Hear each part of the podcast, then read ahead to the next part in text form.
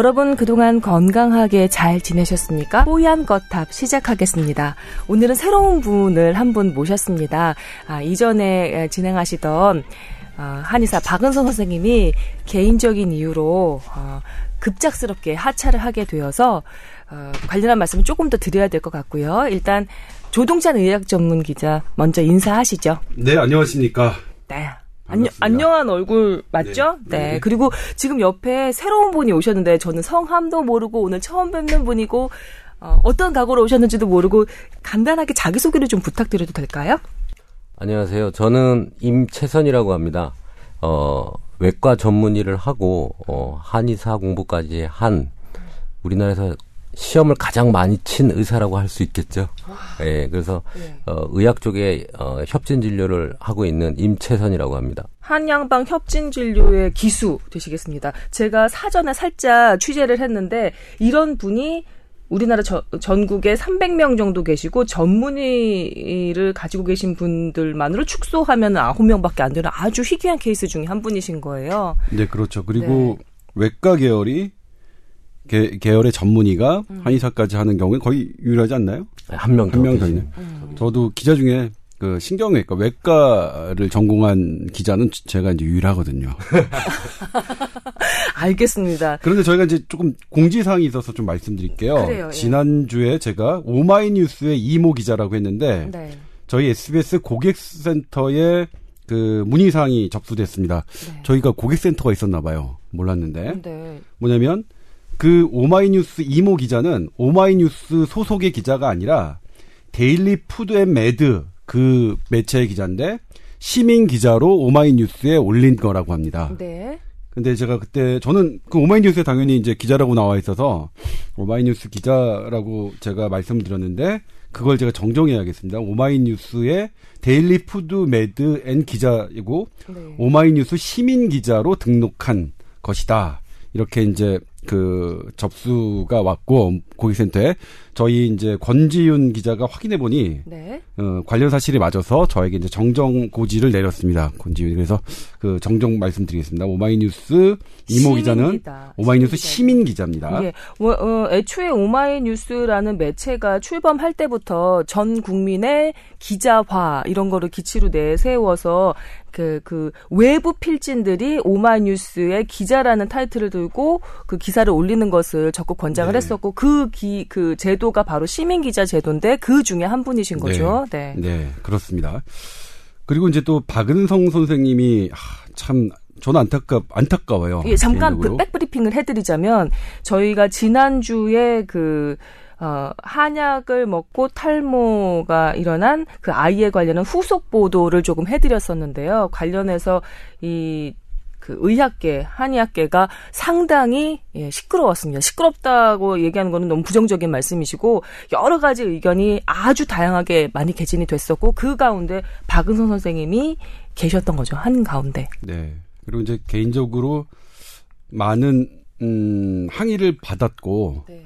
그리고 이제 그게 상당히 힘들었겠죠. 저도 처, 저가 저도 사실은 그런 항의 받으면 지금도 힘들거든요. 근데 저야 하도 많이 받아서 지금은 조금 맷집이 생겼는데 음. 뭐 근데 개인적으로 아 그런 걸 당했으면 힘들겠죠. 전 그럼에도 불구하고 그렇게 항의를 받아서 이렇게 어떤 걸로 음 그러니까 하차하는 거는 개인적으로 박은성 한의사 선생님의 인생에도 별로 도움될 것 같지 않다라고 했는데 지금 나중에 이제 들은 말씀 을 보니까 본인의만의 피해라면 감당하겠는데 그렇죠. 본인이 재직하고 있는 병원에도 피해가 간다 이렇게 말씀을 하셔서 저희가 더 더는 잡을 붙잡을 수 없, 겠다 싶어서 이제 오늘 급하게 새로운 멤버를 이제 영입을 한 거죠. 아무튼 그럼에도 불구하고 저는 그 저희의 출연했던 그 어떤 게스트보다 박은선 선생님 조, 좋다고 생각했습니다. 그 마인드, 음. 예, 환자를 대하는 마인드, 그리고 상대방의 의견을 존중할 줄 아는 그런 부분들 상당히 좋았습니다. 전 솔직히 말씀드리면 그 전에 했던 게스트보다 훨씬 더, 더 좋았습니다. 예. 뭐 말은 그렇게 안 했지만요. 그래서 그런 부분이 안타까운데. 있을 때 그렇게 구박을 하시더니. 예, 그랬습니다. 어, 그런데 어쨌든 뭐 그렇 그것도 하나의 뭐 인생이겠죠. 어, 저희와의 인연이 딱 거기까지인 것 같은데. 음. 어, 계속해서 환자 잘 보시고 그렇게 어 그 많은 환자분들 잘 낫게 하셔서 어 환자들에게도 행복을 주시고 본인도 그 네 명의 아이들과 그리고 사모님과 함께 행복한 인생 사셨으면 좋겠어요. 네. 어, 개인적으로는 한 6개월 정도 방송 선생님과 함께 방송을 하면서 우리 조동찬 기자와 형 동생 하면서 투닥거리면서 방송하는 그런 모습을 지켜보는 게 참 좋았습니다. 그리고 조 기자님께서 얘기하시는 것처럼 그 방송 선생님께서 말씀해 주시는 것들이 상당히 사려 깊고 그리고 청취자로서 어 뭐랄까 기꺼이 이렇게 들을 만한 그런 내용을 많이 해 주셨기 때문에 고마웠죠 진행자로서 네. 예 방송 선생님 음 그 머지않은 장래에 다시 한번 뵀으면 좋겠고요. 그리고 저희도 개인적으로 또 자리를 한번 마련하도록 하지요. 네, 뭐 예, 알겠습니다. 그 박은서 선생님을 저희가 섭외했던 그 이유 중에 하나가 물론 저의 집주인이었고 제가 세입자가 집주인이었던 네. 거 있었지만 그 김영란법 접촉되는 거 아닌가요? 네, 아니요 전혀 우리가 뭐 뭐라도 뭐 하나 밥이라도 하나 비싼 거 먹었나 아, 박은 선생님께서 한의사시지만 부인 되시는 분이 산부인과 전문이셔서 뭐랄까 좀 더 조화로운 균형을 잃은 그런 시각을 어, 방송에서 말씀해 주실 수 있을 거다라는 믿음에서 저희가 섭외를 한 거였거든요. 그런데 지금 잠깐 소외된 듯한 느낌이 드는 우리 임채선 선생님께서도 조금 전에 제가 말씀을 미리 드렸지만 외과 전문의이시자 아, 한의사 아신 거예요. 그러면 네. 지금 개원을 어떻게 하고 계신 건가요? 음, 두 개 다 했습니다. 그러면 뭐라고 적어놔요? 간판에? 어, 너무 길죠. 긴데 뭐 상호를 밝힐 수는 없지만 음. 어 땡땡 뭐 의원 한의원 두 가지 이름이 다 붙어 있습니다. 의원 한의원. 그러면 네. 사람들은 보, 보기에 아 저 사람이 부부인데 한 사람은 한의원 한의사고 한 사람은 무슨 전문인가 보다 이렇게 하고 들어오지 않을까요? 개념 없습니다. 그냥 이게 어 병원이구나라고 생각을 하고 오고 네. 온 사람들이 어 여기 한의 진료도 하네, 뭐 어 의사 진료도 하네. 처음에는 어색해하다가 이제 한 번 두 번 오신 분들이 어, 두 가지 치료를 동시에 받고 가는 형태가 많이 발생하고 있습니다. 의료 소비자 입장에서는 상당히 신뢰가 가거든요. 그런데 왜 그 이런 분들이 많지 않을까 물론 공부가 지난하고 어려우니까 그런 것도 있겠지만 제가 이 방송 그 녹음 시작하기 전에 살짝 여쭤봤는데 이게 헌법으로 막혀 있었대요 한 사람이 동시에 한의원과 의원을 개원을 하는 게 맞습니까? 네 그렇게 돼 있다가 2009년에 저희가 복수 면허자 되신 선생님들이 헌법 소원을 하셔서 이겼어요. 이게 뭐두 가지 공부를 다 했는데 어떻게 하나만 개설하라는 법이 말이 되지가 않지 않습니까? 그래서 음. 헌법선에서 이겨서 음. 두 가지를 다 개헌하게 된 게 2013년인가로 알고 있습니다. 그래서 그냥 이제 이런 얘기 하지 못하지만 음. 독한 양반들이에요. 예. 사실 그 전문의를 따고 네. 다시 한의대에 들어가는 게 쉽지 않죠. 음. 왜냐하면 돈을 벌어야 할 시기에 다시 공부를 해야 되니까요. 근데 임채선 원장 같은 경우에는 집안이 부유했어요. 아, 두 분이서 그러니까, 친구시라고 그랬죠? 네, 돈을 벌지 않아도 아버님이 다 대주시고 생활비 대주시고 어. 학비 대주시고 하니까 가능했던 일이죠. 조 기자님 왜 이렇게 웃으세요? 그러니까 뭐 그게 그렇게 그러니까 왜 어렵냐 양쪽 다 면허를 따기가 되게 어렵냐 경제적으로 부유해만 하는 그런 특권층에게만 주어질 수 있는 기회라 음, 이렇게 음, 친하게 이렇게 생각하시면 되죠. 든, 듬직하다 여러모로. 아니면 이게 다 왜곡된 사실이고요. 어. 결혼한 분들은 중도에 탈락을 많이 해요. 와이프가 생활고에 시달리다 보니까 빨리 나가서 의사 활동해라 라고 해서 의사 하셨던 분이 한의대를 다니다가 와이프 때문에 보통은 많이 애기들하고 교육비, 기저귀 값 때문에 많이 중도에 포기를 하시거든요. 근데 저는 그때 결혼을 안 했었어요. 어, 좀 자유로운 네, 신분이 얘기는 많이 생겼어요. 결혼을 결혼 안 했다고 뭐 차차 차차 풀어내도록 하고요. 그런데 말이죠. 그냥 외과 전문의로 개원을 하거나 어떤 병원에 소속돼서 그 진료를 본다고 해서 힘든 일은 없었을 거 아니에요. 근데 뭔가가 좀 미진하고 좀 뭔가가 결핍되어 있는 그런 느낌 때문에 또 다른 공부를 시작하신 거 아닐까요? 그렇게 짐작이 되는데. 그렇죠. 레지던트 할 때. 이 한의 대학도 6년이란 말이죠. 그죠? 아, 저는 이제 편입 시험을 합격을 해서. 아, 그래요? 어. 어, 경, 심한 경쟁률을 또 뚫고 들어가지 않겠어요? 근데 그래서 4년을 다녔습니다. 네. 총 학교에 있었던 4년이라도 그게 얼마야? 총 졸업하고 나서 쪼, 쪼가리 세 장이 딱 남았을 때 마흔이 됐어요. 종이 쪼가리 세 개 한번 말씀해 주시죠, 뭐 거. 의사 면허증, 전문의 면허증, 한의사 면허증 세 가지를 딱 따고 나서 빈털터리로 딱 나오니까 마흔이에요. 결혼도 못한 노총각에 심한 사회적 괴리감을 느꼈습니다. 어... 네. 너그 한의사 시험 한 번에 붙지 못했잖아, 너. 한 번에 붙, 한 번에 붙었나? 음, 친구 맞아요. 그때 너 그때 위로는 못 해줄 망정. 그랬나? 종이 초가리 세 개 남았다는데. 근데 정말 대단하시긴 하네요. 근데 음. 조 기자가 이렇게 타박을 많이 합니까? 구박을 많이 하고? 어, 좋은 사람일수록 그런 것 같아요. 저 보세요. 얼마나 구박을 해. 내가 선배인데. 아주 그냥 나는 여기 와서 그 의도치 않게 맷집이 생긴 거예요. 제가 어디 가서 방송을 이렇게 구박받으면서 하는 사람이 아니에요. 아까 음. 제가 두 가지 걱정이 있었어요. 처음에 왔을 때. 아까 전에 계시는 박 원장님이 중도 탈락하는 모습이 어, 제 미래상인가? 탈락이라고 말씀하시면 너무 가슴 아프고요. 예. 두 번째는 조 기자가 많이 구박을 한다는 얘기가 중간에 나왔었잖아요. 음. 그래서 아, 얼마나 구박을 당할까. 이 두 가지가 지금 이 방송을 시작하기 전에 가장 큰 걱정거리입니다. 사실. 음. 그렇죠. 저는 두 분이 친구 사이시고 뭐랄까 조 기자님의 감추어진 어떤 그런 사항들에 대한 정보도 있으실 것 같아서 우리 임 선생님께서 정말 기대가 돼요. 네, 그리고 이제 뭐 임원장 같은 경우에는 하고 있는 일이 상당히 많습니다. 대학에서 강의도 하고 있고 네. 그리고 이제 여러 가지 정부 일과 음. 이런 것들을 되게 중요한 일을 마- 많이 맡아서요. 그래서 그런 일 때문에 저랑 많이 상의를 하고 네. 어 그리고 이제 민감한 부분에 대해서 좀 더좀 과감하게 얘기할 수 있겠다. 그리고 이제 저는 사실 임원장을 등장시키는 걸 나중에 한참 정도 제가 좀 더 큰 다음에 등장시키려고 했는데 이제 때가 됐다. 제가 보니까 나 나도 클 만큼 컸다. 아 죄송합니다. 그렇진 않은데 방송 예, 방송 들어가기 전에 임채선 그 선생님께서 그러셨어요. 조 조동찬 기자는 나의 미디어 담당 비서관에 불과하다.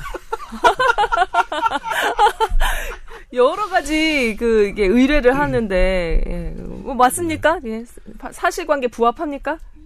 맞죠? 아 제가 마- 그 그러니까 이 방송 들어가기 전에 말씀드렸지만 임 원장은 저희 꼬봉이다. 난 오야붕이고 그게 지금 그게 한 20년 넘게 유지되었다. 내가 제가 오야붕인 꼬붕이고 제가 어쩜 그렇게 그 말을 쓰는 게 잘 어울려요? 어따 대고 꼬붕이 지금. 근데 나이가 들던 이제 좀 가끔 까불더라.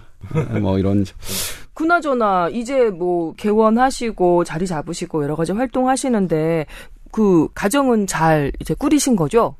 결혼한 지 한 1년 반 된것 어머 같고요. 네. 세상에. 그다음에 아기 난지 돌 막 지났습니다. 어머 세상에. 어머 그- 그래서 그렇게 피부가 좋으셨나? 너무 행복함이 묻어나는 그런 얼굴이었어요. 아, 행복합니다. 지금 와이프랑 음. 아기랑 중국에 가 있습니다. 일 때문에. 아니, 아니 네. 지금 좀잘 개통을 정리를 해야 돼요. 어, 왜 행복한지, 왜 피부가 좋은지, 결혼을 한 지 얼마 안 되고 가정 생활이 예뻐가지고 그런가 아니면 가족 저기 부인과 아기가 중국에 가 있는 상황이기 때문에 행복한 건가? 이거 정리를 저는 마음이 해주셔야 아픈데 주위 주위에 있는 남 많은 결혼한 남성들이 네. 저보고 너무 행복하겠다고 나라를 구했냐고 많이 물어봅니다. 어떻게 그렇게 돌질한 아기를 데리고 와이프가 해외에 가서 일을 할 수가 있느냐. 일? 일 때문에 가셨어요? 일 때문에 갔어요. 하고 있는 일 때문에 아. 그이 재수 씨가 네. 되게 중책을 맡고 있어서 아. 재수 씨가 아니면 안 되는 일이 있어서 이제 간 거 가신 거죠. 능력자들 네. 두 분이서 만나셨구나. 근데 사실 뭐 보고 싶겠죠. 돌진한 아기 보고 싶겠죠. 오래 가 있어야 되는 거예요, 중국에? 가까운 데니까 금방 금방 왔다 갔다 해요. 예. 근데 어, 가 있는 것 자체가 어떨 땐 좀 자유가 있잖아요. 어, 어, 조 기자님이 그 상황을 또 반기시는 것 같은 느낌. 친구 하나가 지금 후리한 상황이다라는 걸 아, 반기시는 저는 느낌. 아니에요. 저는 어차피 제가 묶여 있기 때문에 크게 뭐 그렇군요. 자, 우리 어, 새로 영입한 멤버 임채선 선생님 여러분의 많은 사랑 부탁드리고요. 또 여러분의 사랑으로 무럭무럭 또 여기서 자리를 잡으실 거다. 잘, 어, 자라나실 거다. 이게 믿습니다. 자, 저희 뽀얀 거탑 여러분의 건강 상담 해드리고 있고요. 그리고 어, 가장 핫한 의료계 이슈 어, 우리 이 삼각편대로 한번 예. 좀 얘기를 나눠보는 그런 순서로 그렇게 크게 두 가지 예, 순서로 진행이 되고 있습니다. 저희 어, 이전 회차에서 건강 상담 안 해드려서 그런지 몰라도 그 상담 관련한 메일이 훅 줄었어요. 다시 한번 저희가 메일 계정 주소 알려드립니다. t o w e r at sbs.co.kr 아, 뽀얀 거 탑이니까 타워 썼습니다. 예. 타워 골뱅이 sbs.co.kr 이렇게 메일 계정 열어놓고 있습니다. 어, 그냥 그 뭐 팟빵이든지 뭐 아이튠즈든지 댓글 댓글로 자신의 건강 상담을 하기는 살짝 예 부담스러우실 수 부담스럽죠. 있으니까 그리고 저희 익명 처리 확실하게 해드리고 있거든요. 그러니까 뭐 메일 많이 이용해 주시면 될 것 같아요. 자, 저희 보내주신 메일 중에 몇 개를 소화를 해드리고 그리고 오늘의 본격 주제로 넘어가도록 하겠습니다. 먼저 이분 먼저 해드릴게요. 네. 그 대구 살고 계시는 72년생 44살 아, 남성분입니다. 예, 익명 처리 부탁하셨고요. 저희가 틀림없이 해드립니다. 아, 이분이 메일을 보낸 이유는 당뇨병 때문이신데요. 아, 간단한 정보를 드리자면 키 170 그리고 당뇨병 진단을 받았을 때는 몇 년 전이고 88kg 약간 과체중이시죠. 그런데 이분이 운동 열심히 하고 식이요법 열심히 하셔서 체중을 75kg까지 10kg 넘게 줄이신 겁니다. 고지혈증도 많이 괜찮아지고 그다음에 발이 허리 둘레도 38인치에서 32인치로 많이 줄였고 여러 가지로 노력을 하셔서 본인이 건강해지신 걸 느낀 거예요. 예, 그래서 이제 당뇨 수치도 정상으로 돌아왔고 당화 혈색소 수치 검사도 정상으로 두 번 연속으로 연거푸 이제 그게 측정이 된 겁니다. 당뇨 약도 용량을 점점 줄이고 있고 어, 석 달 전부터 다이아백스 250mg 복용 중이시라고 하셨군요. 그런데 이분이 이제 궁금한 건 이거예요. 당뇨약을 좀 한번 끊어보면 안 되겠느냐. 이제 선생 의, 의사 선생님께서는 그래도 끊으면 수치가 좀 올라가고 그럴 텐데 뭐 암 예방 효과 계속 뭐 또 그것도 있는데 좀 계속 복용하는 게 어떻겠느냐 이렇게 또 말씀을 해주셨대요. 근데 본인이 워낙에 자기 관리를 잘하시는 거예요. 성공적으로 이뤄내신 거예요. 그래서 하, 이거 계속 약을 먹어야 되나 당뇨약을 이런 마음이 드시는 거죠. 어떻게 생각하시는지 두 분 말씀 좀 듣겠습니다. 우리 당뇨가 정상 수치가 됐을 때는 약을 끊어 볼 수 있습니다. 근데 음.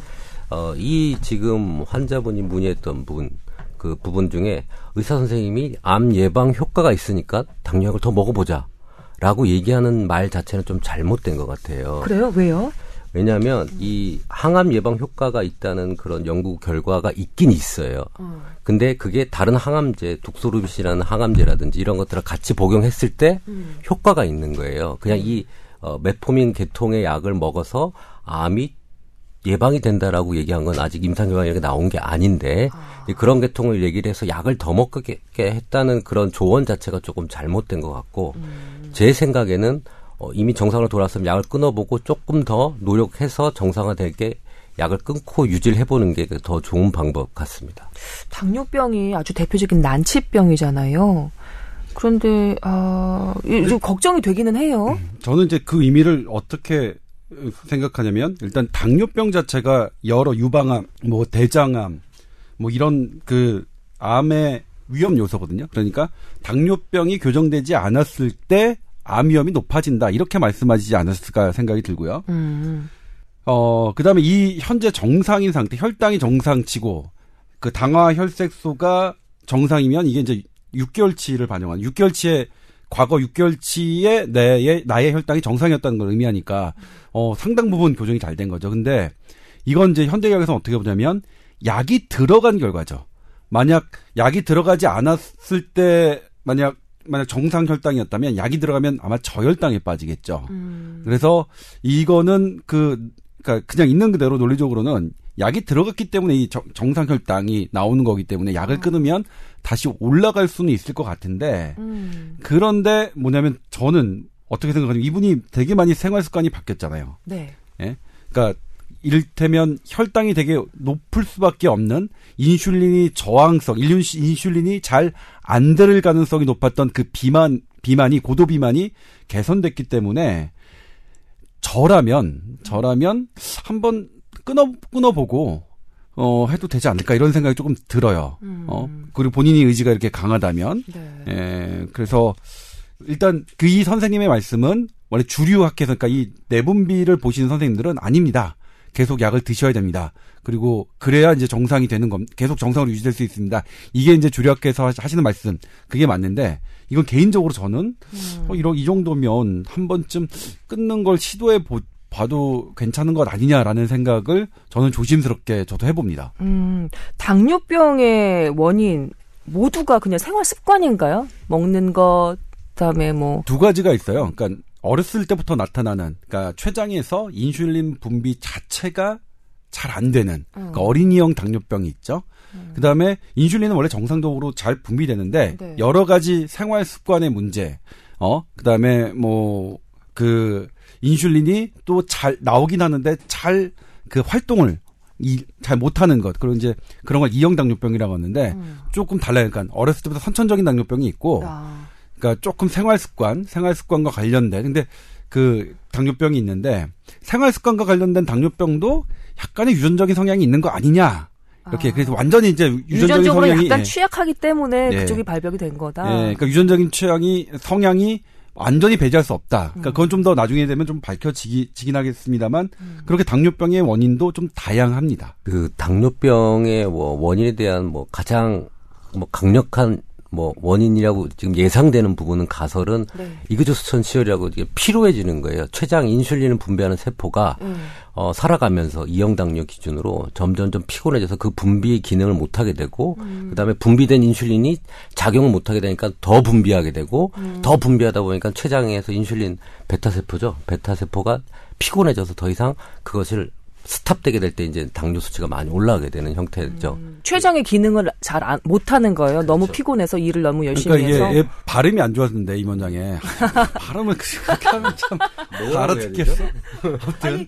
방송 경험도 많으신 분이라고 그랬는데 어떤 의미냐면 이제 현대인의 빠른 식생활 습관과 이제 결부된 얘기인데 음. 예전에는 그 섬유질의 양이 많아서 네. 우리가 음식을 먹을 때 어쩔 수 없이 대단히 많이 씹고 음. 그리고 이게 천천히 들어왔답니다. 음. 그러면 이제 천천히 들어오니까 췌장에서 인슐린을 분비를 천천히 해도 되죠. 네. 근데 지금은 어 이게 금방 씹어도 그냥 금방 꿀꺽 삼켜도 되는 음식이 너무 많고 거기에 당분이 되게 높아졌어요. 음. 넘으면 그러니까 췌장이 상당히 한꺼번에 많이 분비해야 되죠. 음. 그러면서 췌장의 그 그 인슐린 분비 세포가 빨리 아. 지친다, 소모된다. 어, 그러니까 이게 그 어, 자동차 예열하고선 좀 달려줘야 되는 그런 경유차 네. 아끼는 분들이 좀 예열하고 그 다음에 시동 걸고 나가시잖아요. 아니 저 네. 걸고 나가시잖아요. 좀 그렇게 좀 어, 워밍업을 좀 최장도 하게 하고 그 다음에 일을 시켜야 되는데 들어오는 것 자체가 너무 설탕범벅된 단 음식이 한꺼번에 확 들어오는 거지. 네, 그렇죠. 어. 그래서 그게 이제 우리 이원장이 발음을 적했던 이그조선 시어리가 아. 사실은 그건데 피로 이론. 네. 그게 또 당뇨병 한의학적으로는 어떻게 됩니까? 당뇨병의 원인을 한의학적으로는 또 여러 가지를 얘기를 해요. 구갈병이라고 보통 한의학에서는 얘기를 소갈증. 하거든요. 소갈증. 음. 그래서 소변을 뭐 많이 보고 뭐 이런 일반적으로 어 의학에서 얘기하는 그런 여러 세 가지 증상을 메인으로 얘기를 하거든요. 네, 물 많이 찾고 어, 많이 마시고 어, 그런 병이 옛날에 우리 임금 조선실록에도 나오고 왕들도 많이 나오고 근데 서민들한테는 조금 적었었어요. 그 음. 기록이 네. 기록을 보면 그래서 잘 먹는 사람들 음. 산의 진미를 먹었던 사람들은 그러니까 맛있는 것, 단 걸 많이 먹었던 사람들은 그런 기록이 많이 남아 있고 네. 서민들한테는 사실은 당뇨병은 약간 거리가 있었다고 좀 보여요. 음. 과거에는. 근데 현재 오면서 탄수화물 과다 섭취, 과당 섭취가 많아지면서 음. 아까 얘기한 대로 어 당뇨병 인구 환자가 급격히 늘어나고 네. 그암 발생 원인의 그 당뇨가 꽤 많습니다. 그래서 그런 당 성분이 결과적으로 암을 먹이거리가 되면서 어, 그것이 암이 자란다는 여러 가지 지금 논문들이 많이 나오고 있어요. 그래서. 어, 저기 지금 귀가 솔깃해지는데 당뇨병 환자들 중에 암 그 발병 가능성이 높은 그런 정말 케이스들이 있습니까? 네. 네. 그건 뭐 너무 어, 팩트예요. 아, 그래요? 네, 당뇨병 환자는 모든 암의 위험도가 증가합니다. 거기서 어머. 이제 인슐린 라이크 그로스 팩터라는 게 있어요. 그러니까 인슐린과 비슷하게 생긴 뭐 성장 인자인데 네. 그건 뭐 강력한 항암 원인이죠. 그게 항암 팩터입니다. 그래서 당뇨병 있는 사람에게 그 인자가 많고요. 네. 그래서 그건 각종 암을 상당히 진행시키는. 그러니까 물론 그게 일으키느냐, 음. 일으키느냐까지는 아직은 퀘스천 마크예요. 그러니까 있는 암을 키우는 건 맞는데 음. 그게 암을 정말로 처음부터 시작하게 하느냐는 좀 논란이 있는데. 아, 인과관계는 아니지만 상관관계는 밝혀지는 네, 분명히 거예요. 분명히 있는 암을 아. 크게 하는 거는 그거는 뭐 팩트입니다. 그러니까 어. 일으키느냐에 대한 아니다. 원래 있었던 걸 크게 한다. 어. 아니다. 일으킬 수도 있다. 요거는 아직 확실하게 정해지진 않았지만 음. 아무튼 있는 암에 암에 상당히 악영향을 미친다. 음. 혈당 높은 분이 당뇨병이. 아, 그래서 그러면 당뇨병 환자분들 같은 경우는 뭐 이런 시, 기 조절이나 생활 습관 그 조절 같은 걸 필수적으로 하셔야겠네요. 그리고 아, 그래서 이제 뭐냐면 혈당을 조절하면 네. 그런 암 발생률이 낮아진다는 연구 결과들은 정말 많이 나와 있어요. 아. 그래서 이제 아까 이 선생님이 말씀하셨던 그 이게 암 발생률이 낮아진다는 거는 당뇨 혈당을 낮추면 음. 내가 당뇨 그 병 증세를 개선시키면 암 위험이 낮아진다. 이 말씀이겠죠. 조 기자가 이기적인 게 아까 커피 먹고 싶다 그러는 자기가 아까 혼자 뽑아왔잖아요. 그래서 왜 혼자 먹냐 그랬더니 어, 다른 지금 저희 것들 커피를 사는데 저희는 지금 당이 많이 들어간 이런 뭐 아. 그걸 사는데 혼자 뭐 시럽이 없는 아메리카노를 먹고 있는 거예요. 이런 게 당 섭취를 줄이면서 자기 혼자 오, 오래 살기 위해서 나는 뭐 흔들리지를 않아. 음, 나는 한두 번 당한 게 아니기 때문에 지금 빈속이잖아요. 저 빈속이거든요. 네. 근데 설탕이 많이 들어가 있는 이 밀크티를 또 마시고 있네요. 이것도 누가 사 맞느냐? 제가. 제가 네, 제 카드로. 아, 김선 선배가 선배잖아요, 저보다. 그래, 알았어. 나이도 많고. 아니, 그래, 알았어. 뭐 언제 뭐 누나 대접이나 한번 해줘. 누이라고나 안 불러주면 좋겠어. 너무 좀 예스럽고 고풍스러우니까. 두 분 아셨죠? 네. 예. 누나 환영, 누이 안 돼요. 누님까지는 한번 제가 생각해 볼게요. 네, 제가 김서원 선배하고 왜 정이 들었나 했는데 처음에 안 맞았어 잘 진짜. 근데 왜 정이 들었는데 90%는 미운정이야. 아 그, 러면 만약에 저기 임, 임채선 선생님 그 당뇨 환자들이 이런 뭐 당뇨 수치 떨어지는 약을 이제 일반 병원에서 저 뭐 처방 받아서 먹고 한의원으로 와서 뭔가 좀 몸을 그쪽으로 좀 더 좋게 만들기 위해서 보하기 위해서 한약을 찾는 분들 그리고 그런 분들은 안 계실까요? 꽤 있어요. 그 우선은 조절이 안 되는 어, 인슐린으로 조절이 좀 안 되는 분들도 가끔 오시고요. 그 다음에 음. 가장 많이 오는 거는 저혈당에 자주 빠지는 분들이에요. 그러니까, 어, 당 조절을 조금, 그, 아주, 어, 정밀하게 하다 보니까 조금 엄격하게 네. strict하게 어, 하다 보면 조절을 하다 보면 저혈당에 자꾸 저혈당에 빠져서 보통 어 당뇨 환자들이 한의원에 많이 오는 사람들은 저혈당에 자꾸 빠져가지고 이게 본인이 저혈당인지 몰라요. 네. 어, 뭐 기력이 없어요. 식은땀이 나요라고 왔는데 그 보면 저혈당이 증상이에요. 저혈당이에요. 그럴 때는 저는 약간 당뇨약을 줄이게끔 음, 얘기를 하고요. 네. 약간 단 걸 먹거나 규칙적으로 습관을 해서 당 보충할 수 있도록 해주고요. 음. 그래도 안 되면 그때는 뭐 보약 형태에서 기운 나는 형태로 약을 쓰기도 하지만 음. 기본적으로는 당뇨 환자가 어, 한의원에 올 때는 저혈당 환자가 많이 온다. 그러면 당 조절을 좀 잘하고 음식 섭취를 조금 균일하게 해야 된다라고 설명을 많이 해서 보내드리죠. 음. 내가 지금 저혈당에 대해서 좀 드릴 말씀이 있는데 제가 네. 이제 제 뉴스 SBS 뉴스를 통해서는 건강 라이프라는 코너를 통해서는 보도해드린 적이 있습니다만 과거 한 3, 40년 동안 지금 말씀드린 대로 당뇨병 자체가 상당히 치매 위험도도 높이고 암 위험도도 높여서 엄격하게 그 혈당을 관리해 왔습니다. 근데 음. 엄격하게 관리하다 보면 가끔 저혈당에 빠지는 경우가 있죠. 네. 저혈당의 증세는 대부 3에 잘 나옵니다. 표현이. 어떤 장면이죠? 어, 알파치노 대부가 교황님을 찾아갑니다. 음. 교황님을 찾아가서 면담을 하는 와중에 저혈당에 빠져요. 음. 그래서 막 식은땀 흘리고 발버벌 떨어서 그 교황님께 말씀드려 저 쿠키나 과일 주스 달라고 그래서 그 다른 신부님이 쿠키와 과일 주스를 주니까 그걸 먹은 다음에 다시 이제 원 상태로 회복되는 건데 음. 상당한 위기입니다. 저혈당이 지속되면 목숨까지 위험하니까요. 그래서 저혈당 쇼크라는 거 있습니다. 쓰러져서 그 정말 위중하게 될 수 있는데 네. 근데 이 저혈당에 빠지는 사람들이 과연 어떤 그 뇌와는 어떤 관계가 있느냐를 해봤더니 저혈당에 빠졌던 경험이 있는 사람들은 치매 위험도가 4배 이상 높아졌어요. 뇌의 영양분은 당뿐이잖아요. 네, 그러니까요. 그 연관이 그러니까 보네요. 계속해서 고혈당, 그러니까 혈당이 높은 상태로 유지되더라도 치매 위험도 높아집니다. 두 배 정도 높아지거든요. 음. 근데 저혈당에 빠지면 그것보다 더 뇌에는 치명적이라는 거죠. 음. 그러니까 이게 지금 우리 현대의학이 새롭게 알아낸 거예요. 그러니까 혈당을 낮추는 것도 되게 중요한데 네. 저혈당에 빠지지 않는 것도 진짜 중요하다. 그래서 우리 당뇨병 약을 드시는 분들, 그러니까 선생님들이 지금은 다 말씀해 주실 거예요. 항상 그분들 사, 탕이나 초콜릿 항상 상비하잖아요. 그래서 음. 저혈당에 빠지면 안 되죠. 그때 바로 드셔야 되니까. 그, 네. 그만큼 음, 그런 부분이 있고요. 그러니까 저혈당에 빠진다는 거는 좋지 않습니다. 그러니까 예전에 아 그럴 수도 있지. 예전에 한 10년 전만 해도 아 뭐 치료하다 보면 그럴 수 있어요. 이렇게 했는데 지금은 그렇게 얘기할 수가 없습니다. 그렇게 저혈당에 빠진 경험으로만으로도 치매 위험도가 상당히 높아질 수 있기 때문이죠. 네. 아, 한두 번만으로도 치매 위험도가 확 올라가나요? 네, 아, 그래요? 왜냐면 저혈당은 수시, 시시 때때로 뭐 빠질 수 있는 건 아니거든요. 아. 뇌를 굶겨서 그렇게. 네, 그렇죠. 아, 그렇군요. 이거 여쭤볼게요. 이게 저기 당뇨병이라고 확진을 받은 사람들은 아닐지언정 순간적으로 이렇게 왜 아, 나 당 떨어졌어 이러면서 막 짜증내고 손 떨린다고 하고 뭐 뭐라도 하나 단 걸 좀 먹어줘야 기분이 좋아지고 그 다음 뭐 일 상을 이렇게 좀 살 수 있다는 사람들이 흔하거든요. 제 주변에도 많고 뭐 고백하자면 저도 그래요.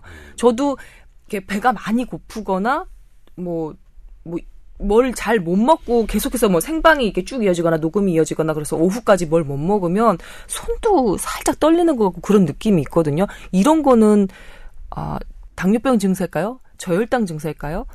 위험한 걸까요? 저혈, 어떻게 하면 될까요? 저혈당 증세인데 그말 김성 아나운서가 어, 식습관에 문제가 있는 거예요. 왜냐하면 예, 식사를 아침에 안 하고 저기 커피라든지 달짝지근한지 빵 조금 먹고 오면 그 당시에는 이제 당이 분해되면서 에너지가 나요. 근데 네. 금방 떨어집니다. 근데 사실 우리가 한국 사람들이 밥힘이라고 얘기하는 거 있잖아요.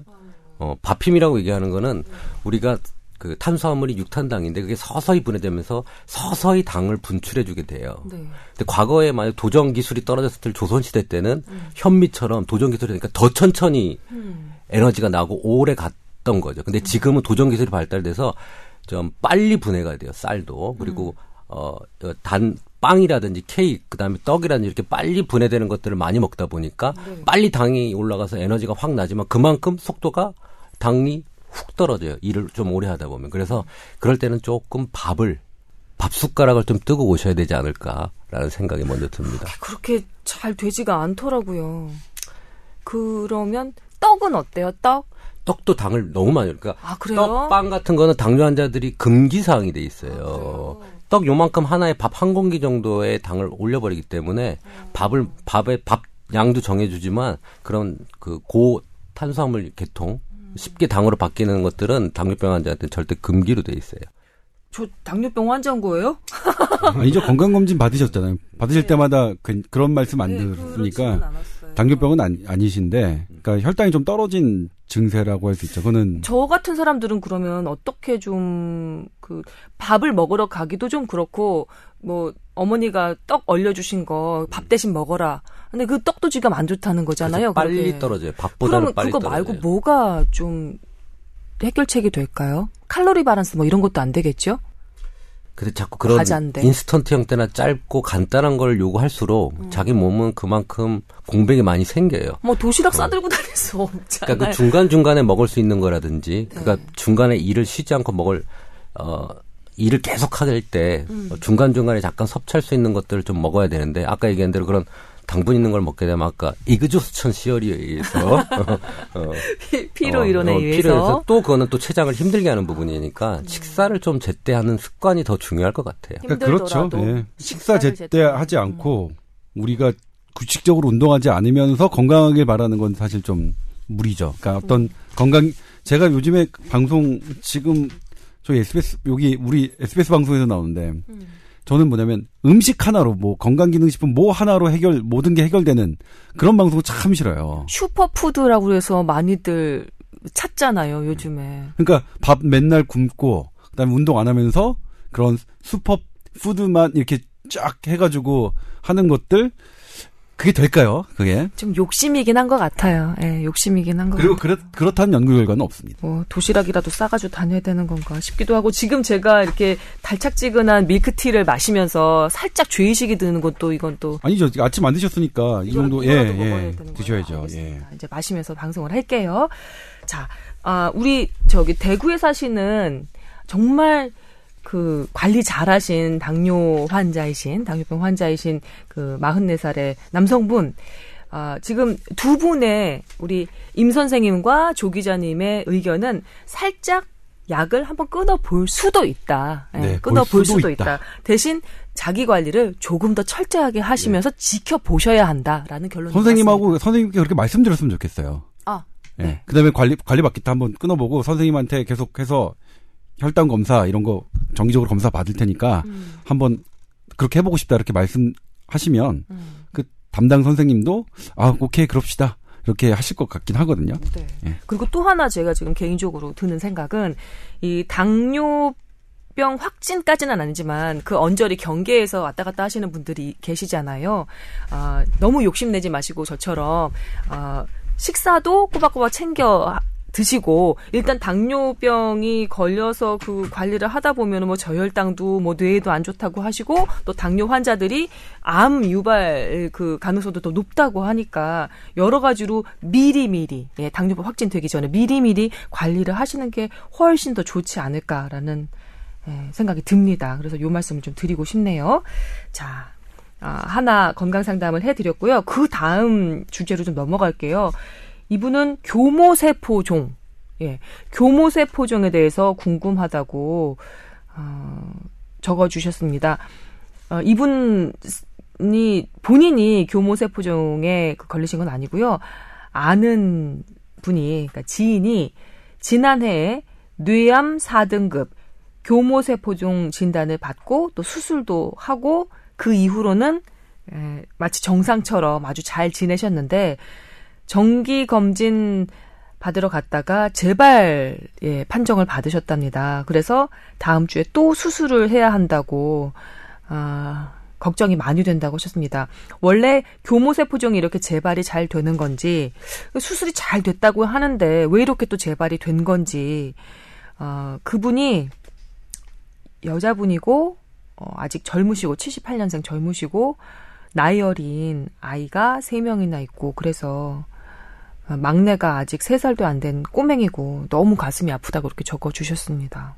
제가 전문 분야가 이 신경외과가 아니기 때문에 네. 뭐이 재발률이라든지 이런 거에 대해서는 저도 정보가 없고 지식이 없습니다. 근데 음. 이 뇌종양 판정을 받은 분들이 어 재발이 되는 경우가 꽤 있어요. 음. 그러면 보통 재발이 된 경우에는 수술이 어려운 경우가 많아서 그 다음에는 보통 이 종양이 자라게 되면 그 뇌압이 올라가서 음. 뭐 구토라든지 이런 그 일반적인 뇌종양 증상들이 나오게 되거든요. 네. 근데 그때는 이제 보통 병원에서는 뇌압을 낮춰주는 형태의 어 간질약 간질 간질 형태가 또 발현이 되기 때문에 간질약하고 그다음에 그 뇌의 부종 이 생기기 때문에 뇌 부종을 없애주는 스테로이드 계통의 약물을 쓰면서 음. 어 구토나 이런 것들을 조금 감소시키면서 환자 생명을 여생을 끌어가게 되거든요. 그래서 이제 보통 제가 보는 환자들은 그런 말기 환자들을 조금 많이 보게 됩니다. 음. 그래서 이걸 재수술 여부는 아마 병원에서 결정을 하실 거예요. 네. 만약에 재발 부위가 국소적이고 수술이 가능한 위치라면 다시 한번 수술하는 게 한 가지 방법일 것 같고요. 네.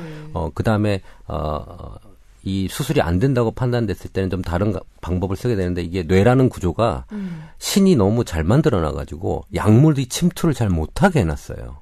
뇌는 아까 얘기한 당이라든지 이렇게 중요한 것만 가게끔 만들어 놓고 음. 외부에 어떤 들어오는 독성 물질을 방어하기 위해서 아주 강력한 막을 가지고 있거든요. 그러면 독성 물질만 막는 게 아니라 약도, 약도 못 들어가는 막아요. 거예요. 그래서 아. 이 뇌종양의 항암 치료에 어떤 쓸 수 있는 약들이 많이 제한돼 있는 거예요. 다른 암에 비해서. 살짝 뇌 두개골에 구멍을 뚫고 이렇게 넣는 뭐 방법은 그런 여러 가지 방법들이 있겠지만 네. 어그 어, 세포를 죽이기에는 좀 어려운 판단들이 많아서 어, 이 뇌 자체의 항암 효과가 많이 조금 다른 암에 비해서 좀 떨어진다고 봐야 됩니다. 그렇기 때문에 우선 수술할 수 있으면 빨리 수술을 해서 어, 억제를 해놓고 네. 그다음에 항암 치료 중에 효과 있는 걸 선택을 하고 어, 그다음에 뭐 생활 습관 중에도 암에 좀 예방될 수 있는 여러 가지 어, 약제들을 그 사람한테 맞는 걸 선택을 해서 네. 어, 건강기능식품이라든지 뭐 이런 우리 한방적으로 얘기하는 것들이 있어요. 음. 어, 뇌 혈류를 증가시켜주고 뭐 이런 것들이 있기 때문에 이제 그런 것들을 해서 어, 추가적으로 좀 치료 효과를 높여보는 것도 한 가지 방법일 것 같다는 생각이 듭니다. 그냥 일반인이 생각하기에 암은 좀 나이가 드신 분들이 이제 좀 조심해야 하고 실제로도 이렇게 노인층에서 발병률, 유병률이 더 높다고 알고 있거든요. 근데 이분 같은 경우는 상당히 젊은 분이고 그런데 왜 이, 이렇게 보통 영화 같은 데서도 보면 뇌 관련한 암일 경우 젊은 분들 환자가 많이 그려지더라고요. 맞습니다. 예. 이, 게 맞아요. 지금 제가 느낌으로 어, 가지고 있었던 게 이게 맞나요? 네, 맞아요. 이 아. 뇌종양 발병률을 보면 조금 다른 암에 비해서 음. 우리가 위암이라든지 우리 식 어, 우리 소화기 계통이라든지 오장육부라고 하는 음. 암은 나이가 들어가면서 많이 생겨요. 네, 그렇죠. 어, 근데 어, 뇌종양은 그런 암들에 비해서 조금 그 발병 시기가 네. 조금 당겨져 있어요. 그래서 영화 소재로 많이 쓰이죠. 젊, 젊게 살아가다가 갑자기 뇌종양 판정을 받고 네. 드라마 소재에 많이 쓰이잖아요. 그러니까 예. 더 안타까운 예. 느낌을 주니까 더 그런지 모르겠는데 그렇군요. 그래서 이분도 아이고, 이 애기들은 어떡하나? 그저께 저희 지인 딸이 또 뇌종양으로 판명이 돼서 이제 서울대학교 병원 진료를 보러 갔어요. 몇 살이신데요? 어, 3살입니다. 잠깐만, 예. 걸린 환자가, 환자가 3살이에요? 3살이에요. 어떡하냐.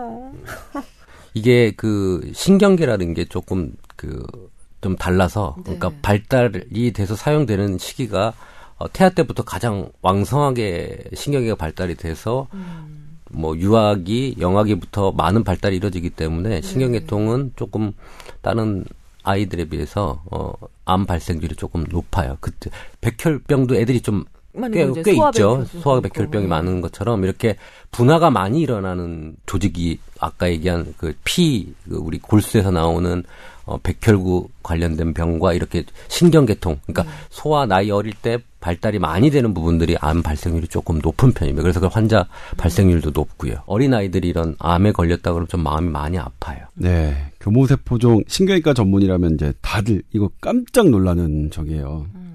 그러니까 이 교모세포종에 저희가 완치라는 단어는 못 붙입니다. 그러니까 음. 제거했다 하더라도 그래서 보통 암은 수술하거나 제 치료돼서 5년 동안 뭐 재발되지 않으면 완치 판정 받고 뭐 이런 거 아니에요? 아 지금은 그 5년 생존했다 하더라도 완치라는 개념을 붙이진 않습니다. 아, 그러니까 현대의학이 암을 좀 더 알면서 암은 완전히 사라지는 거는 아니다. 실망인데 이게 밸, 밸런스의 문제인데, 그러니까 네. 경우에 따라서 내 밸런스가 계속 건강히 유지되면 뭐 암세포가 있더라도 계속 살 수 있는 거니까요. 음.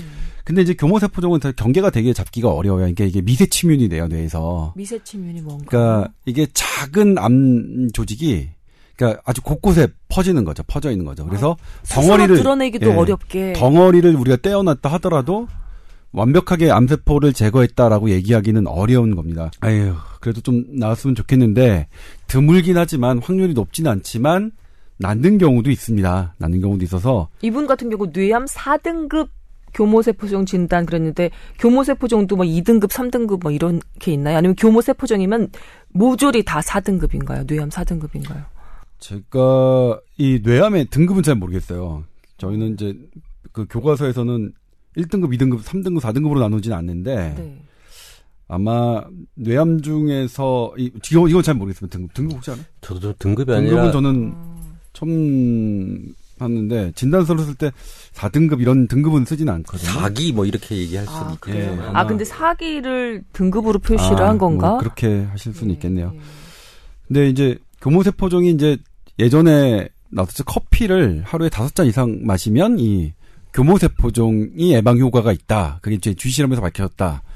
그런 보도가 나온 적이 있었는데 그런 연구 결과가 있었는데 네. 저는 그 그거를 보고서 그다음부터 하루에 다섯 잔 이상 그걸 마셨어요. 그래서 지금도 드시고 예. 계시네요. 그러니까 커피를 많이 마시면 그거가 갖고는 악영향이 분명히 있습니다. 수면 장애도 그렇죠. 있고, 네. 예. 이게 뜨겁기 때문에 식도암 위험도 높아질 수 있고요. 여러 가지 문제점이 있지만, 그럼에도 불구하고 나는 이 교모세포종을 예방할 수 있으면 난 마시겠어. 그러니까 너무 두려운 암인 거예요, 이게, 사실. 음. 그래서, 그러니까 뭐라고 딱히 긍정적인 말씀을 드리기는 어렵고, 그리고 이거는 수술과 재발, 수술과 재발 이런 것들이 반복될 수밖 반복되는 거가 가 흔한 그런 건데 드물게는 낫는 분도 있으니까 꼭 이 애가 낫는 그런 드문 경우에 속했으면 좋겠습니다. 네, 이 아직 음, 엄마 손이 너무 필요한 아기들이 세명이나 있는 엄마거든요. 7, 8년생 엄마인데 좋은 일이 있었으면 좋겠습니다. 네. 이게 뇌신경 전공의도 공포스러울 만큼 그래서 커피를 하루에 다섯 잔씩 마시게 만들 만큼 힘든 병이면 틀림없는 아, 것 네. 같습니다. 세 살인 아기고 아기가 있다는 거고 환자분은 78년생이시군요. 네, 그런데 그렇죠. 이 엄마 아이고, 꼭 어떡하냐. 엄마 힘으로 나, 나시기 바라, 바라겠습니다. 네, 예. 근데 이거 그 원래 임채선 원장님의 아버님이 음. 상당히 좀 그 되게 유명한 한의사세요. 그래서 제가 말기 이제 뇌종양 환자들을 가끔 보거든요. 근데 이제 아. 병원에서 어쩔 수 없는 상태에서 와요. 그럼 보통 병원에서 손 놓고 난 다음에, 놓고 난 다음에 아버님 찾아오시는 네. 거예요 한의사를. 어. 근데 아버님 같은 경우에도 병원에서 현대 이야기 할 수 있는 것들은 먼저 해보시라고 권유해서 그러니까 음, 음. 병원에서 다 현대 이야기 할 수 있는 거 다 하고 그다음에 그 병원에서 아 이제 더 이상은 안 될 것 같습니다 하는 환자들을 그냥 봐주시는 거죠. 음, 그런데 음. 그 봐주시는 환자 중에 저도 깜짝 놀라게 낫는 분이 있더라고요. 물론 이제 이거를 과학적으로 보면 그 환자분이 스스로 나은 건지 아니면 이제 그 아버님이 치료해 주셔서 나은 건지는 좀 더 이렇게 검증이 들어가야긴 하겠지만 그래서 이제 그런 케이스도 있다. 그러니까 병원이 포기한 사람들조차 낫는 경우가 드물게는 있더라. 네, 그래서 조금 전에 우리 임 선생님께서 어, 한의학적인 그 치료로 뇌 혈류를 좋게 만들어주는 약을 지어서 복용을 시킨다든지 그런 케이스가 음. 있다고 말씀을 하셨는데 아마도 아버님 관련한 그 예화에서 나온 얘기가 아닌가 싶습니다. 제가 이제 의대를 졸업했다 보니까 이걸 follow를 해서 환자 추적 관찰을 해요, 제가. 이게 어떻게 살아가고 도대체 어떻게 뇌 종양의 변화가 오는지를 계속 병원에 보내서 사진을 찍게 하고 그 데이터를 계속 모으고 있거든요. 네. 교모세포종 환자를 제가 한 명 본 적이 있어요. 4기 환자인데 네. 스테로이드 복용을 너무 많이 해서 온몸에 여드름이고 버팔로 험프에 스테로이드 부작용을 잔뜩 안고 있었어요. 온몸에 여드름이에요. 음. 근데 그 사람이 그걸 먹는 건 이제 구토가 너무 심하고 자꾸 간질성으로 쓰러지기 때문에 음. 음. 그걸 먹고 있는데 우선은 그걸 없애는 치료를 하고 나서 계속 한약 치료를 하고 나서 궁금했어요. 이 사람의 뇌는 도대체 어떻게 돼 있을까? 음. 암세포가 죽었을까? 크기는 줄었을까? 음. 그래서 3년간 팔로업을 했어요. 원래 3개월 시한부 인생을 받고 왔어요. 3개월 못 넘긴다고 얘기를 했는데 네. 3년을 살면서 저렇게 지켜보니까 어, 뇌 종양 일부 조직은 괴사 부분이 나와요. 어, 치료가 된 거라고 할 수도 있고 하여튼 어, 뇌종양의 일부는 진행은 안 하는 상태로? 아니에요. 다른 부분은 또 암세포가 좀더 커졌어요. 그러니까 아. 전체 질량은 한 10%의 정도 감소된 것 같아요. 전체 질량은 감소됐지만 어, 괴사된 부분도 있고 더 자란 부분도 있고. 음, 음. 근데 그런 부분들이 당연히 중추신경계 중에 어떤 활동하는 거에 침윤을 받지 않아서 음. 정상 생활을 하거든요. 아, 음, 근데 그거는 사실 암이 고쳤다고는 얘기는 안 하고 암하고 같이 동행해서 가는 거죠. 음. 근데 어느 정도 그 정도 수준까지 이제 진행이 된 거 3년 팔로업을 하다가 이제 팔로업 로스가 됐어요. 그러니까 이게 한약하고서 이런 치료 비용이 꽤 많이 좀 들잖아요, 보통 음. 어느 정도. 음. 그러다 보니까 어, 경제적 부분 때문에 이제 팔로업이 됐는데 어, 1년 반 뒤에 저희가 보호자한테 연락을 했어요. 제가 너무 궁금해서. 아. 어, 근데 돌아가셨더라고요. 그러니까 아. 이 치료를 더 받았으면 어땠을까? 우리가 하는 치료를 좀 더 받았으면 어땠을까라는 생각도 들고. 음. 근데 이렇게 어 희귀병이다 보니까 음. 이 보편화돼 있어 있지가 않아요 치료법이 그래서 그 단가라든지 치료법이 가격이 싸야 많은 사람이 받을 수 있잖아요 근데 그걸 못한 부분도 있지만 어 이렇게 유지할 수 있는 방법도 있겠구나라는 생각은 사실 좀 하고 있는 상황이지만 이게 케이스가 많지 않다 보니까 뭐 된다 안 된다라고 말을 할 수는 없을 것 같아요 네. 그렇군요. 이 교모세포종 관련한 여러 가지 이야기들 들어봤습니다. 저희가 이것으로 그, 그, 뽀양어탑 건강 상담 부분은 좀 맞춰야 될 것 같고요. 저희가 그, 오늘 본격 주제로 넘어가서 말씀 계속 이어갈게요.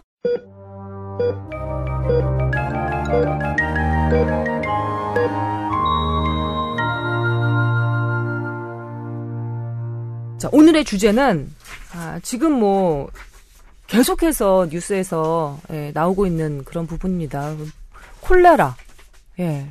이, 이, 그, 아주 그냥 쉽게 편안하게 얘기해서 후진국형 질병인데 우리나라에서 10년 넘게 사라졌다가 이게 왜 갑자기 이렇게 등장을 해서 어, 사람들 신경 쓰이게 하는지. 네. 예. 콜레라. 콜레라는 이제 후진국형 병이라고 하는 거는 그렇게 얘기하면 조금 후진국에 대한 편견이 그러니까, 예. 있다는 제가 지적을 받았습니다. 그래서 이건 뭐냐면 보건 환경이 제대로 발달하지 않은 그런 음. 나라에서 보건 위생이 취약한 나라에서 많이 되는 많이 발병하는 거였죠. 우리나라도 2001년도 15년 전까지만 해도 집단 발병했습니다. 음. 당시에는 이제 조사해 보면 어떤 공통된 식수에서 무언가가 오염 콜레라균에 오염돼서 그 식수를 먹었던 사람이 한 100여 명이 이제 집단으로 발병하고 네. 또 어떤 음식점에서 오염된 그런 그 생선 음. 이런 것들이 있어서 그걸로 이제 집단 감염되고 이랬었는데 예전에 장질 부사라고 했던 게 바로 이 콜레라 맞죠? 계속해서 토하고 싸고 뭐 힘들어지고 그다음에 사람 그 탈수 증상까지 가서 결국은 뭐 심하면 목숨을 잃기까지 하는 바로 그병 네. 맞나요? 그 장질 부사랑 장티푸스를 사람들이 좀 헷갈려 합니다. 아, 아이고, 아. 그럼 제가 잘못한 건가요? 아니, 이게 일반적으로 설사를 하면서 탈수 증상을 나는 질병들이 꽤 많이 있어요. 음. 콜레라도 그렇고요. 네. 그다음 뭐 아, 장티푸스도 그렇고 음. 일반적인 세균성 감염에서도 이렇게 설사가 나기 때문에 사람들이 이걸 많이 헷갈려해요. 아. 그래서 이질병 옛날에는 뭐 그 한의학적으로 뭐 이질이라고 얘기도 하고 네. 그런 계통의 병을 사람들이 혼동을 하고 음.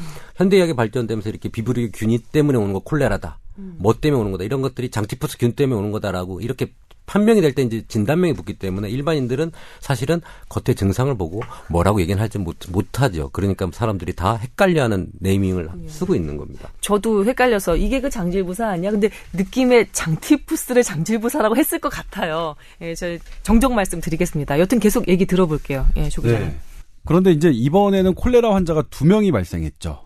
두 명이 발생했는데 과거에 비해서 한명 한 명 집단 발병을 안 했습니다. 네. 특이하게. 그리고 과거에 제가 말씀드렸지만 공통적인 어떤 오염원이 있었습니다. 음. 그게 식재료든 그게 식수든 아니면 오염된 칼이나 도마든 이번엔 공통된 게 안 나왔어요. 두 환자가 접촉했던 사람, 접촉했던 식당, 접촉했던 무슨 물 다 달랐습니다. 미스터리다. 이상하죠. 미스터리예요. 그쵸? 그리고 이 그동안 과거에 콜레라의 그, 그 감염원이었던 그런 식당, 수족관 이런 걸 다 조사했습니다. 다 안 나왔어요. 그러면 15년 만에 우리 국내에서 발생한 두 명의 환자의 콜레라균은 도대체 어디서 왔느냐가 관건이죠. 저도 그래서 이거 이상하다. 음. 집단으로 발병하지 않았는데 이것도 참 이상하고. 네. 아 이거 어디서 온 거야? 과거에 그리고 우리나라에서 한 번도 등장하지 않았던 콜레라균입니다. 아 그래요? 그리고 더군다나 근데 어디서 하늘에서 뚝 떨어졌어? 이 두 사람의 네. 콜레라균의 유전자형이 똑같아요. 더 이상하죠? 자, 그래서 저도 이제 아, 연결고리가 이렇게 없을 수가 있나? 예. 그래서 저희가 이제 취재를 들어갔습니다. 네. 모든 게 다 달라요. 이 두 환자가. 음. 딱 하나 겹치는 게 거제도의 바다입니다. 거제도 바다에서 난 삼치회를 먹었다는 것과 음. 거제도 바다에서 어쨌든 양식을 했던 멍게를 음. 먹었다는 공통점 하나입니다. 음. 어, 겹치는 게 바다예요. 나머지는 다 조사했는데 음. 하나도 안 나왔어요. 겹치지도 음. 않고. 아, 그럼 바다가 뭐야? 그래서 찾아봤더니 문헌 검색을 했더니 네. 자, 콜레라균은 원래 바다에서 잘 삽니다. 어. 근데 따뜻한 바다에서 잘 살고 음. 차가운 바다에서는 못 살아요. 그래서 우리나라는 콜레라균이 바다에 없었어요. 음. 알래스카도 없었고 발트에도 없었어요. 그런데 기후가 점점 점점 따뜻해지죠. 따뜻해지니까 어, 바닷물도 온도가 올라가요. 음. 그러니까 저쪽 알래스카 지방 바다에서도 콜레라균이 발견됐고 어. 발트의 연안에서도 콜레라균이 발견됐습니다. 어. 그래서 거기에서도 콜레라 환자가 발생해요. 그래서 우리, 우리나라 바다 얼마나 온도 상승했나 봤더니 국립수산연구원에서 그 바닷물 온도를 매년 측정했는데 지난 43년 동안 우리나라 바닷물 온도는 1.29도, 섭씨 1.29도 상승했습니다. 섭씨 1.29도면 뭐 이거 별거 아니네 라고 생각하겠지만 세계 평균이 0.4도 같은 기간에 0.4도씩 그 상승했으니까 세계 평균보다 무려 3배나 빠른 어. 속도입니다. 어. 그리고 올해 그 미국 메릴랜드 대학에서 연구 결과를 발표했는데 바닷물이 1도 상승하면 콜레라균이 급속히 늘고 음. 새로운 콜레라균이 등장하며 음. 그 콜레라균의 독성도 더 독해질 수 있다는 연구 결과가 나왔어요. 그래서 저 이게 뭐냐면 나머지 하나밖에 안 남은 거죠. 바닷물. 음. 바닷물이다. 근데 지금 질병관리본부가 그러니까 하는 것 중에 우리나라는 계속 바닷물에 콜레라균이 있는지를 조사해 왔다. 그리고 25개의 바닷물을 조사했더니 전부 다 안 나왔다. 이렇게 해서 완전히 미스테리죠. 그럼 이게 이상한단 말이에요. 모든 조사 결과는 바닷물인데 바다 공통점밖에 없는데 네. 바다에서 했더니 안, 안, 나왔다. 그럼 뭐냐면 이거죠. 첫 번째 질병관리본부 역학조사가 잘못됐거나 두 번째 바다의 조사가 잘못됐거나 음. 그렇잖아요. 그래서 두 가지를 제가 점검해 왔는데 저희가 정답 보도했지만 보도 저희만 보도해드렸습니다만 나왔습니다. 저희만 보도해드렸습니다만, 네. 아, 물론 그 저희가 그, 그런 거에 뭐 단독이나 이런 걸 붙이지는 않았어요. 음, 음, 음. 저희 SBS 저희는 단독이나 특종 이런 걸 지향하는 게 아니라 바른 정보를 지향하기 때문에 그런 어, 네. 뭐 그렇습니다. 네. 그러면 원래 그 바담 고기가 사는 것, 고기가 살고 그다음에 양식을 하는 곳은 바닷가에서 한 100m, 200m 떨어진 곳이죠. 음. 거기에 사는데 지금까지 질병관리본부 통역 그 통영에 있는 검역소에서 한 바다 검사는 육지에서 바로 떠다 떤뜬 음. 코 밑에서 떴던 적이에요. 그러니까 이 검사 결과를 가지고 진짜로 바다에서 없, 없었다. 바다에 콜레라균이 없다. 이렇게 얘기할 수가 없는 거죠. 그런데 물이 다 섞여 있는데 그렇지 않습니다. 아니에요? 아, 물이 같은 바다라도 플랑크톤 위치에 따라 상당히 다른데 어. 그 만약 왜냐면 그, 그 삼치도 연한, 왜 양식장, 그러면 물이 다 똑같으면 이제 뭐 가까운 데서 해야 되잖아요. 근데 그게 아니라 플랑크톤이 어디에 있느냐가 되게 중요한 거예요. 어. 플랑크톤의 위치는 같은 바다로도 다 다르거든요. 그러니까 음. 플랑크톤이 많은 곳에 물고기가 많이 있고 그 우리가 낚시하러 갈 때는 그쪽에 가서 그런 포인트를 잡아서 우리가 낚시를 하는 거거든요. 음. 그러니까 콜레르균 검사를 하려면 그 플랑크톤이 많은 고기가 많이 사는 곳을 이걸 해야 되는데 이게 이제 영역이 달라서 육지에서 떠, 떠서 바닷물 콜레라 균사를 하는 거는 질병관리본부 영역이었고 네. 바다로 나가서 이게 100m, 200m 나가서 배를 타고서 하는 거는 해수부, 해양수산부 차원. 해양수산부의 검사 결과는 해양수산부가 해야 될 일은 안 했어요. 그러니까 해당 오염이라고 우리가 의심되는 가장 강력한 음. 삼치를 잡았던 것, 그 멍게를 양식했던 곳에 바닷물은 지금까지 한 번도 검사를 한 적이 없어요. 음. 그래 놓 근데 저는 그게 그래요. 그래 놓고 그래 놓고 검사했는데 안 나왔다고 얘기할 수가 있나요? 그러자 음. 그 저희가 더 화냈던 건 지난주 일요일인데 저희가 그 지적을 했어. 아, 지금 장난하냐. 음. 장난 지금 나랑 하십니까? 해당 강력하게 오염되는 것을 가서 떠야지. 이렇게 했더니 해양수산부가 어떻게 보도자를 냈냐면, 음. 아, 우리가 여섯 곳을 추가해서 특별 조사를 하겠다라고 한 거예요. 음. 지금껏 안 해놓고 음. 이제서야 이제 막 그, 막 독촉이 들어오니까 네. 하면서, 그니까 이게 되게 늦게 한 거죠. 음. 늑장 대천데도 불구하고, 아, 우리 특별조사하겠다고 보도자를 냈어요.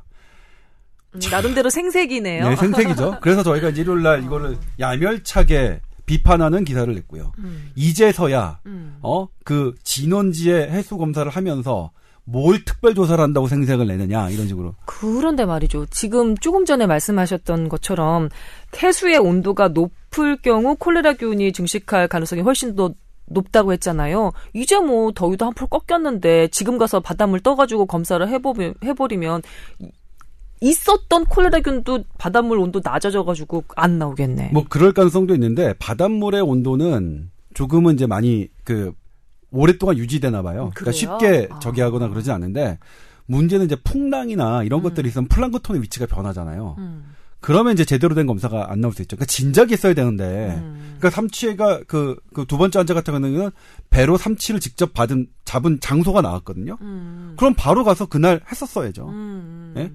사실 엄밀하게 얘기하면 질병관리본부가 요구했답니다. 해양수산부에. 어, 그래요? 근데 해양수산부는 왜 그랬냐면 정말 바다에서 콜레라균이 나온다면 음. 우리나라 어민들이 받을 피해를 되게 걱정했나 보더라고요.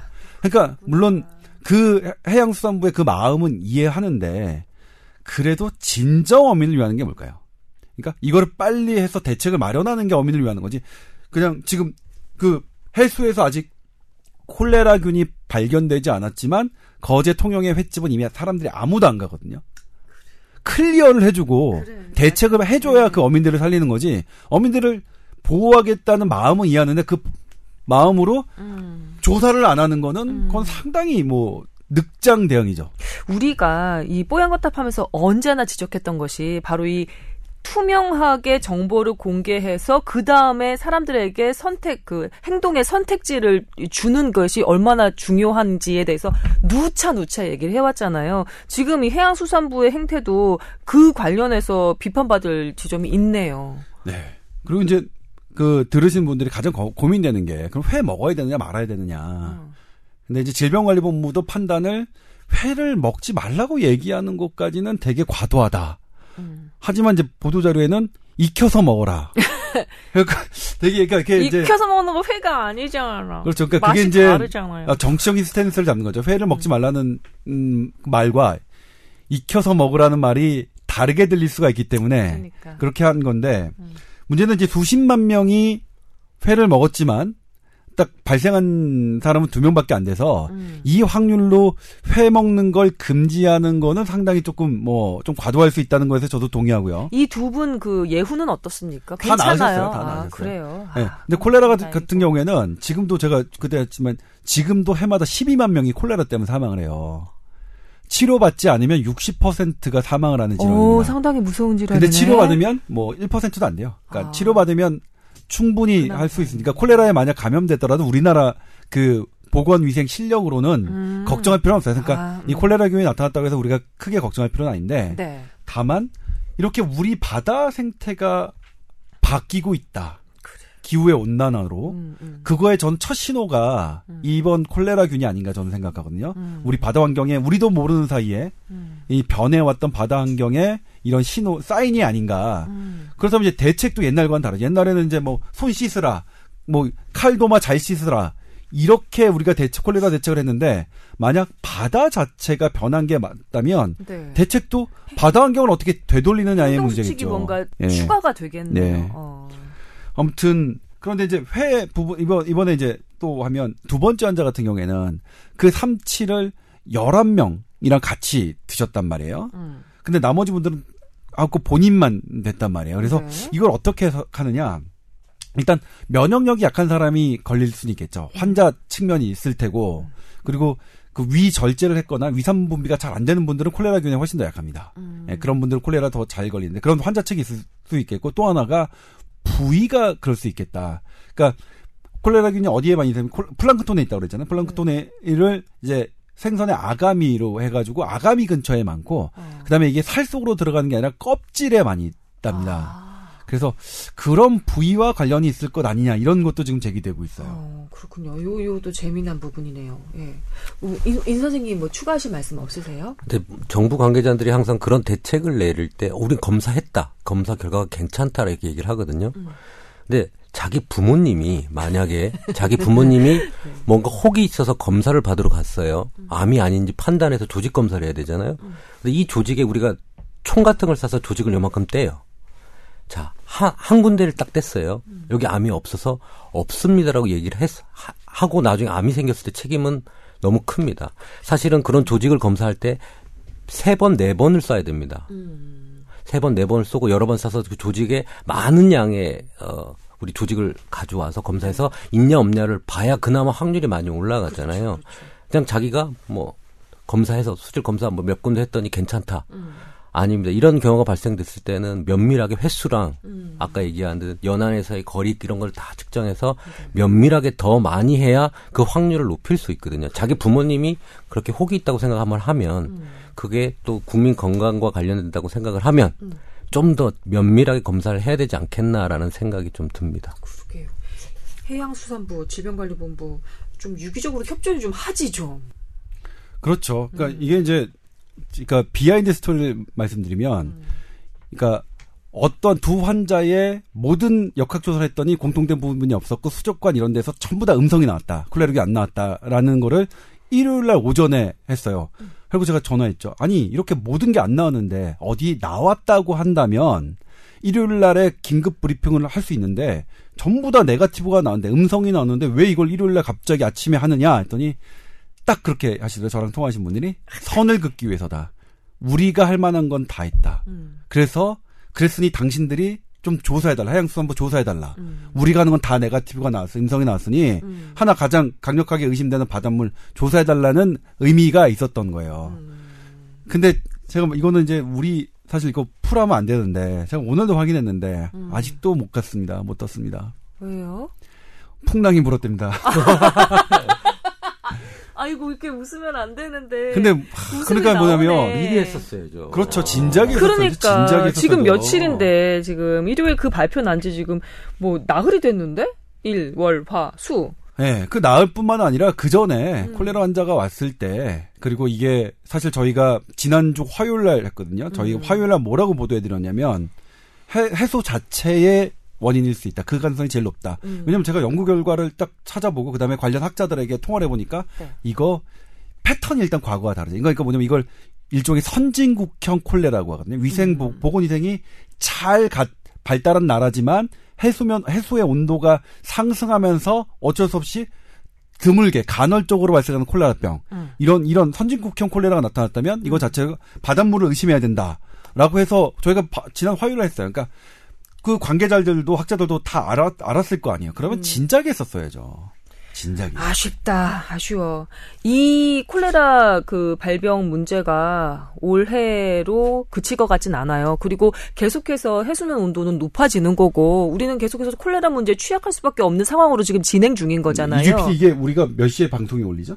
3시 정도. 3시 그럼 엠바고가 지금은 그때는 이제 풀린 상황이니까 네. 오늘 또 콜레라 환자가 발생했습니다. 아, 네. 그래서 콜레라 환자가 또 했고 이분 이것도 역시 현재까지는 그 두 분과 어. 예, 같은 유전자형입니다. 거봐 아직, 아직 이게 예. 다 완결된 문제가 아니고 또 내년에도 또 이러한 일이 벌어질 수 있는 거니까 좀 촉구합니다. 마무리 멘트 뭐 좀 더 저기 추가하실 거 있으시면 아, 거제 거제도가 그 대우 대우 조선 문제 때문에 또 타격을 받고 이, 또 이런 바닷물 때문에 또 타격을 받아서 음. 거제도 주민들 전체가 좀 걱정이 되고요. 음. 좀 용기 내셨으면 좋겠다는 마음 그것밖에 없습니다. 언론 일선에서 저기 있는 현장에 있는 분이 하셨어야 될 마무리 멘트를 탁채 가서 저는 무슨 얘기예요? 나 그거 관련해가지고 적어왔는데 이렇게 정리를 잘해주시면 저는 감사합니다. 음, 네, 감사합니다. 감사합니다. 예, 음. 콜레라, 예, 일회성으로 끝날 문제 아니니까 계속해서, 예, 제대로 된 대책이 추후에 계속해서 좀, 예, 예, 나왔으면 좋겠습니다. 오늘 콜레라 얘기 마지막으로, 어, 이번 회차 뽀얀거탑 마무리 해야 될 것 같네요. 어, 어떠셨어요? 오늘 첫 방송. 어, 할 얘기가 너무 많아요. 그죠. 이게, 어, 할 얘기가 너무 많은데 어느 걸 해야 될지 아직은 감이 없지만 어. 이제 방송하다 보면 좀 더 감이 생기지 않을까. 할 얘기 다 하시면 돼요. 아 그래요? 네, 강력 추천드립니다. 할 얘기 그냥 다 하시면 됩니다. 조기자님 수고하셨고요. 네 고맙습니다. 네, 임 선생님 감사합니다. 네 감사합니다. 예, 저희는 다음 주에 다시 뵙겠습니다.